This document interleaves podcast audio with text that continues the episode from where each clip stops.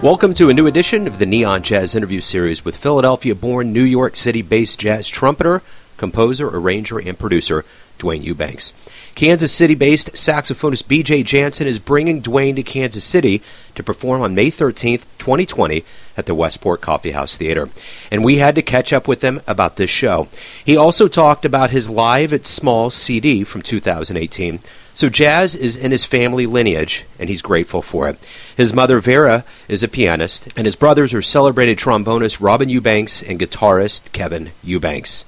And the legendary pianist Ray Bryant is his uncle. So he got a business degree at the University of Maryland Eastern Shore and joined the university's jazz band. Then he studied jazz and master classes at Temple University with the legendary Dr. Billy Taylor before heading on to New York City.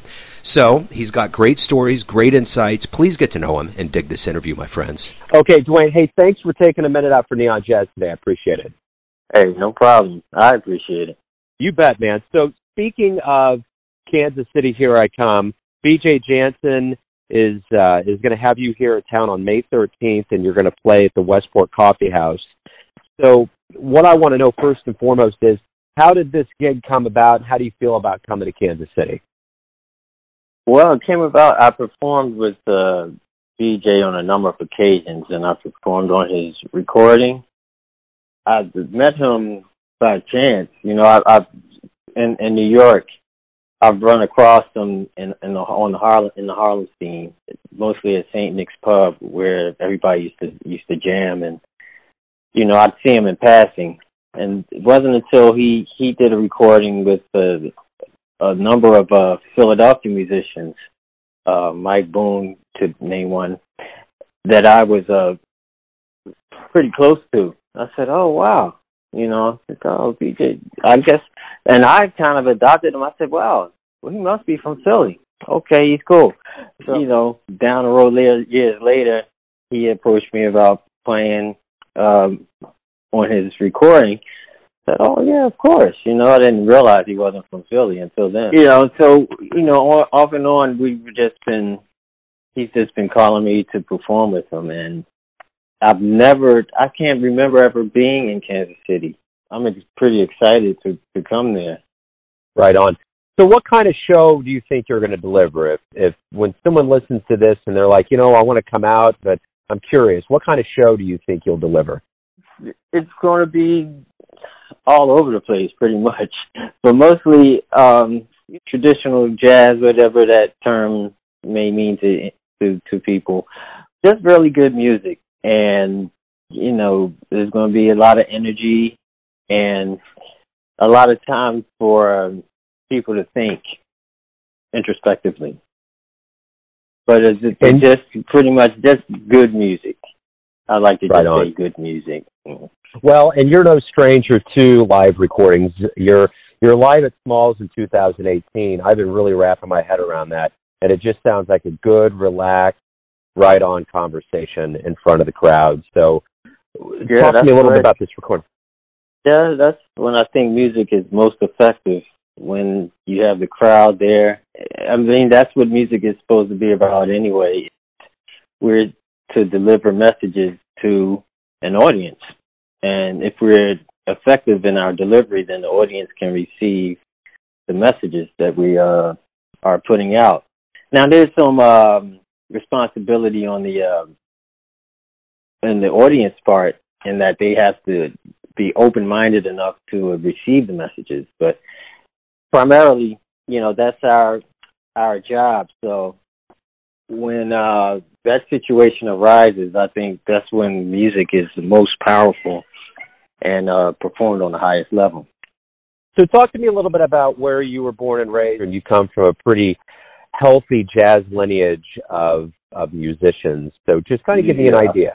Philadelphia has always been a rich culture, musical culture, dating back, I don't know, to the 40s and 50s. Dizzy Gillespie moved there. It's, you know, the list is ongoing.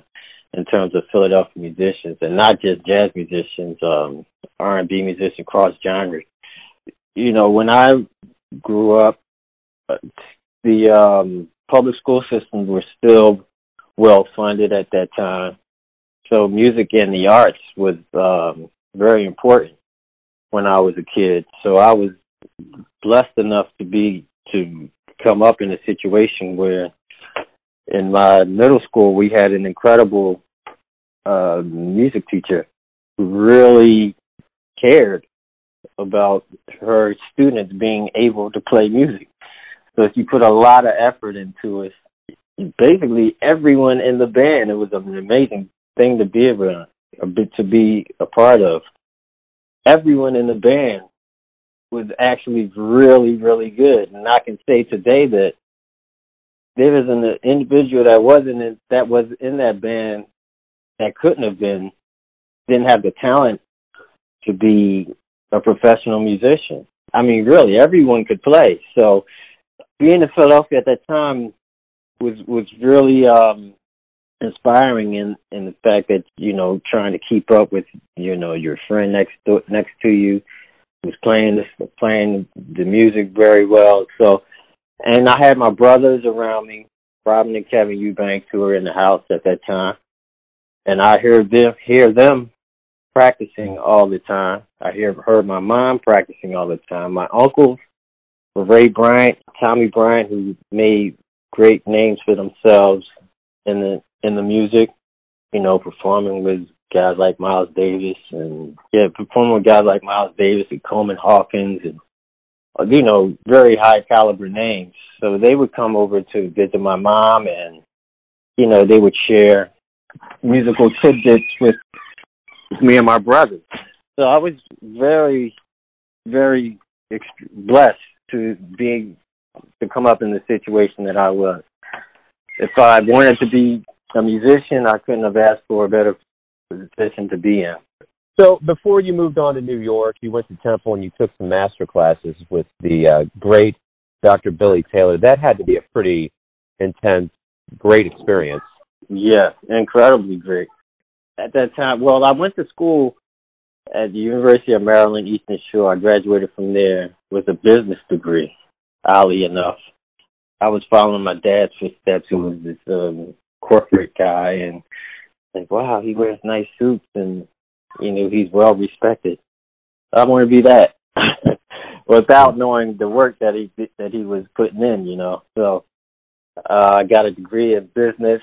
While I was pursuing that degree, my twin brother, Shane, who's a trombone player, was in the band, and he talked me into joining the band. And I said, okay, sure. You know, I wasn't playing much at that time, so I picked up my horn and started playing in the band again, and I don't know, something came across me.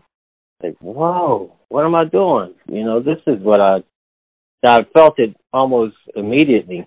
This is what I need to be doing. This is what I wish to be doing.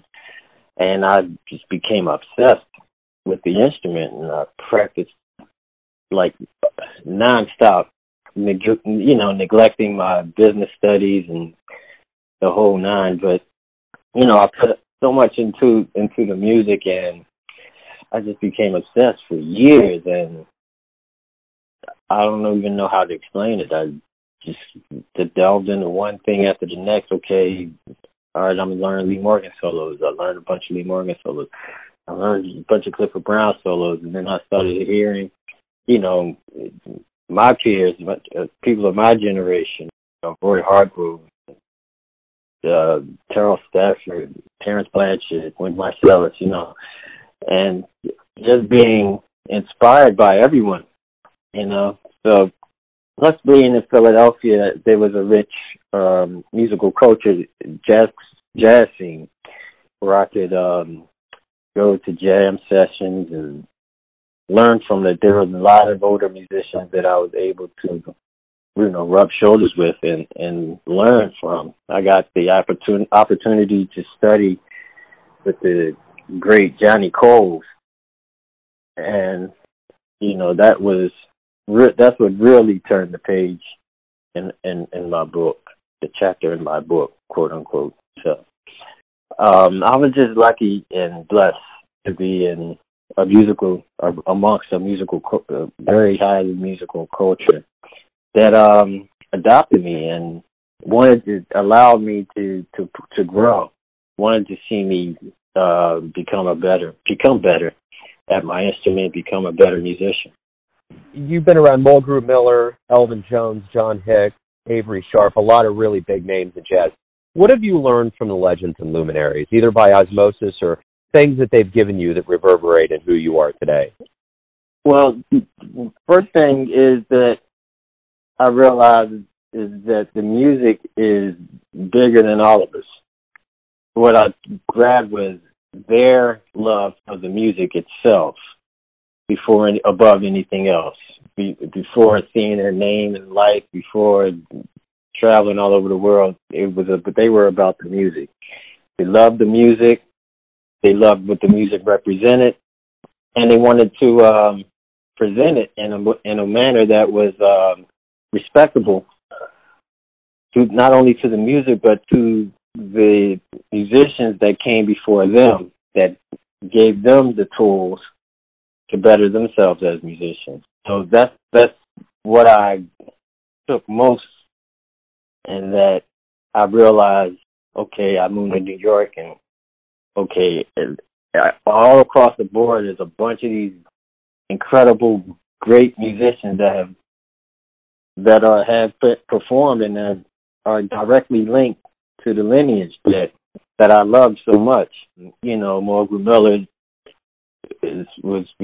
played with Art Blakey, Woody Shaw, Betty Carter, the Ellington band. Mr. Ellington was leading the band at the time. You know, and these guys, John Hicks, you know, performed with my trumpet hero, Lee Morgan. And the list goes on and on. So I was able to, you know, hang out at night at that time. Like Bradley's, I think, was the number one club that all of these guys hung out at. So I could go to Bradley's and I could see Cedar Walton. You know, I could see Ronnie Matthews. I could see, you know, Roy Hargrove was young at that time, but he was playing with all those guys.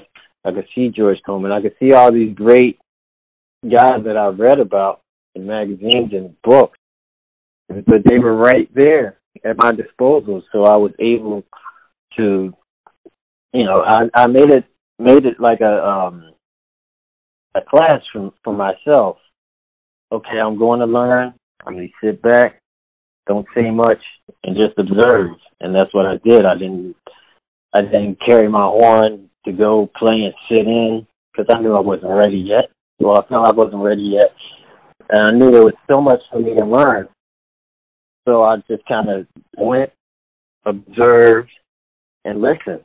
You know, I watched everything they did. I watched how they interacted with each other, how they were, you know, how they joked with each other, how they played along with each other, how they, you know, the songs that they were calling, what order the songs that they called.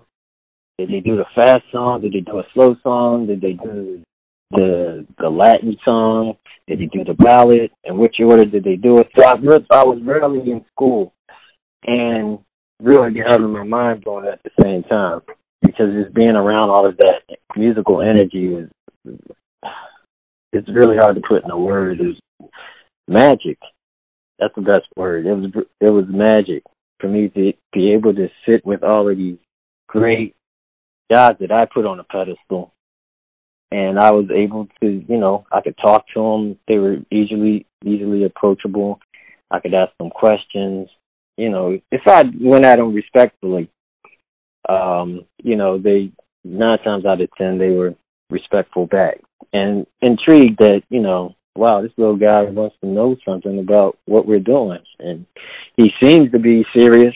So I was able to get, you know, valuable information through hanging through them, and so I tried to carry myself the same way. Now that I don't want to say old yet, but now that I'm a little older than I was then, I feel the second part I was getting into is the responsibility that they took is what I'm getting into now, the responsibility to share their information, to share their experiences in order for the music to be, its growth to continue and for it to be represented correctly through the younger musicians, you know. So that's the role that I feel like I'm taking on now, to share, you know, my experiences with, you know, Mulgrew Miller, with Elvin Jones, and the valuable things that they taught me. It's my responsibility to share, show the younger generation, you know, what needs to be done or how they should approach certain things musically or personally, you know. It's not, we're not just musicians, we're actually people that go through everyday situations, problems, you know. Life is, everybody has to experience it, you know. So, and that stuff comes out musically as well. But so now I'm taking on the responsibility to pass on what those guys have taught me, and you know, with the people that taught them. Yeah, right on. So, what do you like best about being a musician? The ability for me to express myself and express myself freely. You know, it's easier for me to pick up a trumpet and play a solo than it is for me to sit down and have a deep conversation with someone. I don't know, maybe it's something that maybe I'm hiding behind the trumpet a little bit, but I can say whatever I want, whenever I want, you know. But that within that, as you know, hanging out with those older musicians, I realized that, you know, whenever I say whatever I want, it still has to be musical because it's about the music first. It gives me the ability to express myself. I like having optional ways to approach things.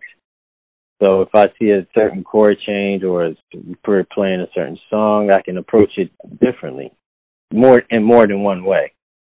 So I like the fact that I have a free way of expressing myself, and I just like the camaraderie that comes along with it. The fact that, you know, these five people that get together, however large the ensemble is, everyone has a certain role, and if everyone sticks to their role and respects the music, then it's going to be has the potential to be a very powerful night, not only for the musicians but for the listeners as well.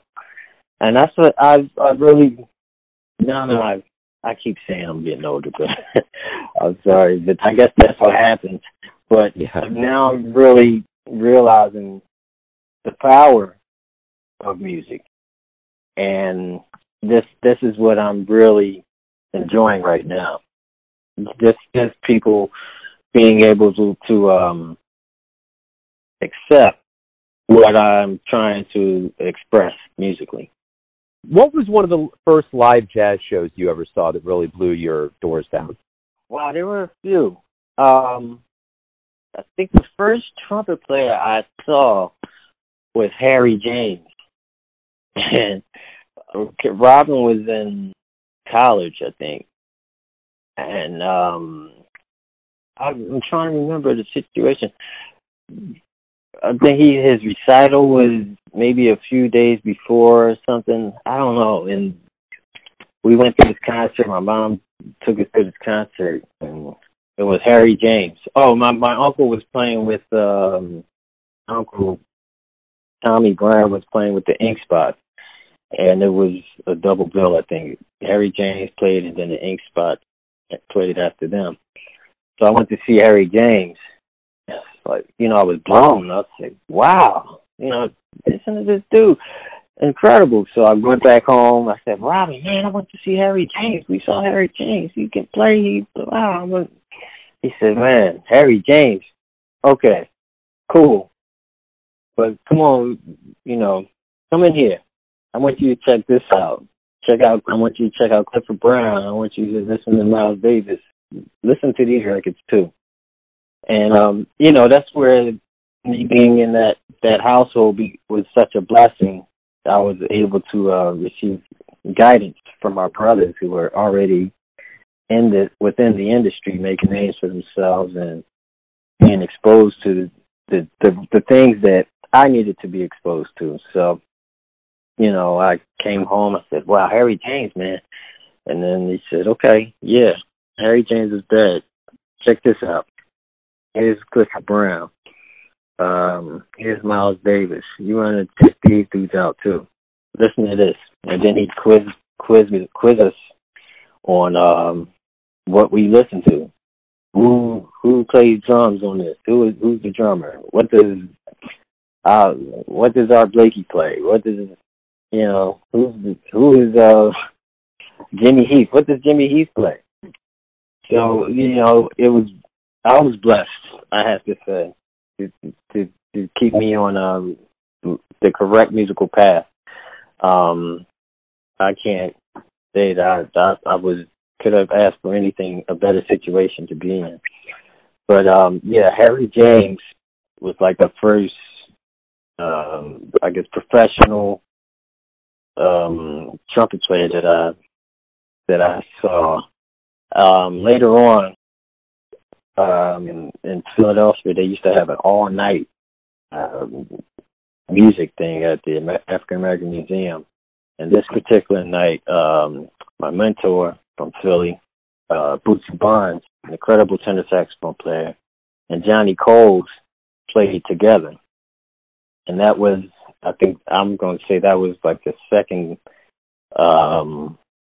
performance that really blew my mind as a trumpet player. Wow, I have to be able to do that. You know, so I think those were the two. I'm right on with that. Right on. So my final question to you is this. Everyone has their perception of you, your family, your friends, your fans, but you live your life. Who do you think you are? That's deep, Joe. Who am I? Wow, that's a question we could ask everybody. Yeah. That's deep. But as a musician, I first have to say, yes, I am a musician.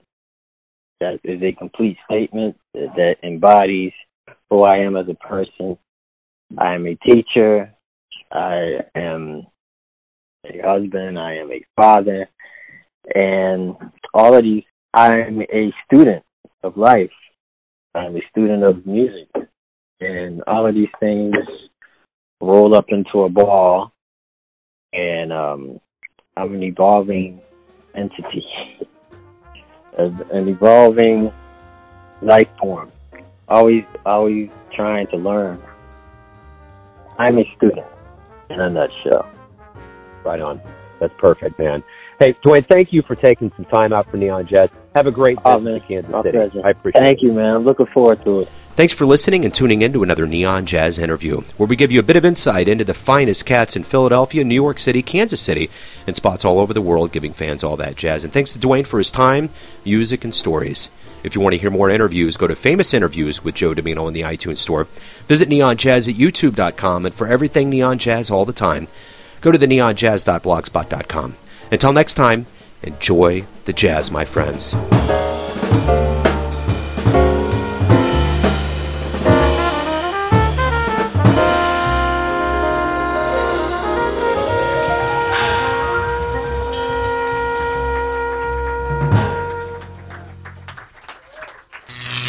Neon Jazz.